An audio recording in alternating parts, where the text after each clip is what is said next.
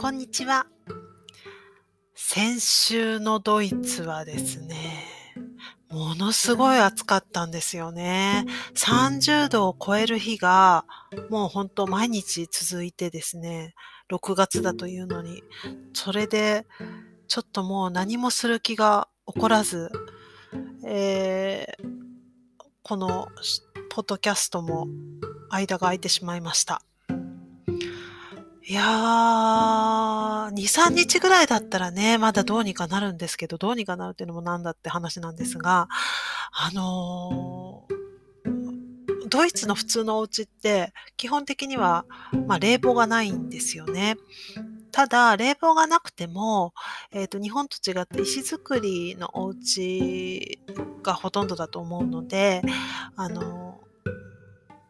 ー、夏とか外からこう帰ってきて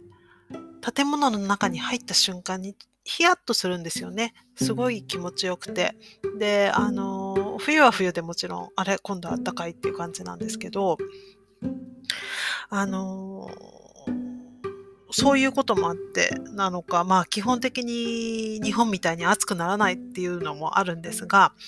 えー、冷房が普通のうちにはありません。もちろん例えばそのお店とか、あの、レストランとか、みたいなところには、あるところにはありますし、ないところにはないんですが、うーん、一般家庭にはついてるって聞いたこと私はないですね。で、どうしてるかというと、まあ、扇風機はもちろんね、あの、欲しい人というか必要な人はお家に置いてあると思うんですが、私も長らく扇風機さえ持ってなかったんですけれども、あの、ここ数年やっぱりちょっと猛暑というか、異常気象というか、が時々あるので、あの、数年前にやっと購入しました。で、基本的にどうやってしのいでいるかというと、朝の早い時間はまだ空気が生ぬるくならないうちに、うん、窓を開けて冷たい空気を部屋の中に入れるんですよね。で、換気をして、で、そろそろちょっと暖かくなってきたなみたいな感じになってきたら、今度は暑い空気が中に入らないように窓を完全に閉めてしまうんです。で、えー、まあ、可能であれば、そのシャッターとか、あの、まあ、カーテンとかを閉めて、その窓から熱気がとか光とかそういう熱が入ってこないようにし、状態にして、で、一日そのまま過ごすと、えー、その冷気が中に入った状態で、えー、熱い空気が外から入ってこないので、部屋の中が熱くならないと。いうことなんですね。で、なかなかそれで、日本だとね、やっぱり日本のお家だとそれが全然想像つかないと思うんですけれども、あの、実際に過ごしてみると結構それで過ごせるんですよ。あの、お家のその建物のね、西向き、東向きとか南向き、北向きとかそういうのももちろん影響してくると思いますし、あるいはその海、何階に住んでるのかとか、あの、地上階なのか、屋根裏部屋なのかとか、屋根裏部屋とかはやっぱりちょ日光がすごく入ってくるので、暑くなるとかってよく言いますけれども、あの、私は屋根裏に住んだことがないの、屋根裏部屋に住んだことがないので、ど、どの程度暑いのかちょっと想像つかないんですが、うーん、そうじゃなければ、まあ、今私が住んでるところだと、えーそこまで暑くは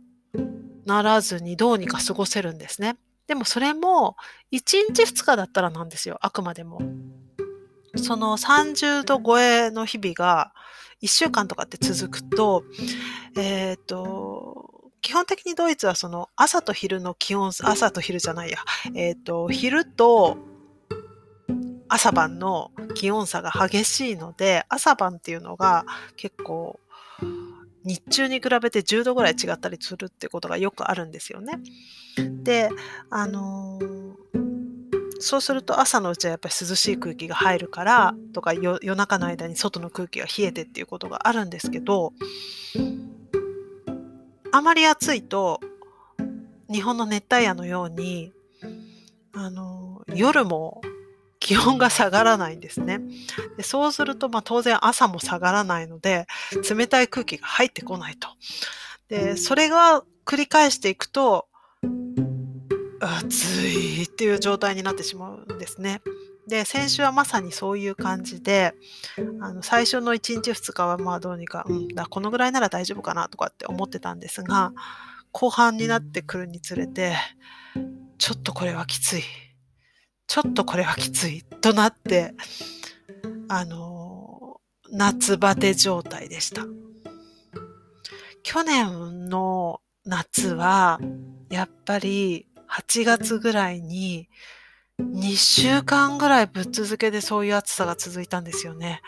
あの時は本当に辛かったです。もう2週間はやっぱり本当に夜も30度超えてた時もあったかな。もうそんなことってドイツではあまりありえないんですよね。夜中になってもそのまあ28度9度とかになのままっていうのはほとんどないのでもう辛かったです本当にもうちょっと今年も1週間が限度だなという気がしたのであのこれからの7月8月の暑い時期に8月になったら結構寒くなってしまうことも多いんですけどあまり長い間暑いっていうのは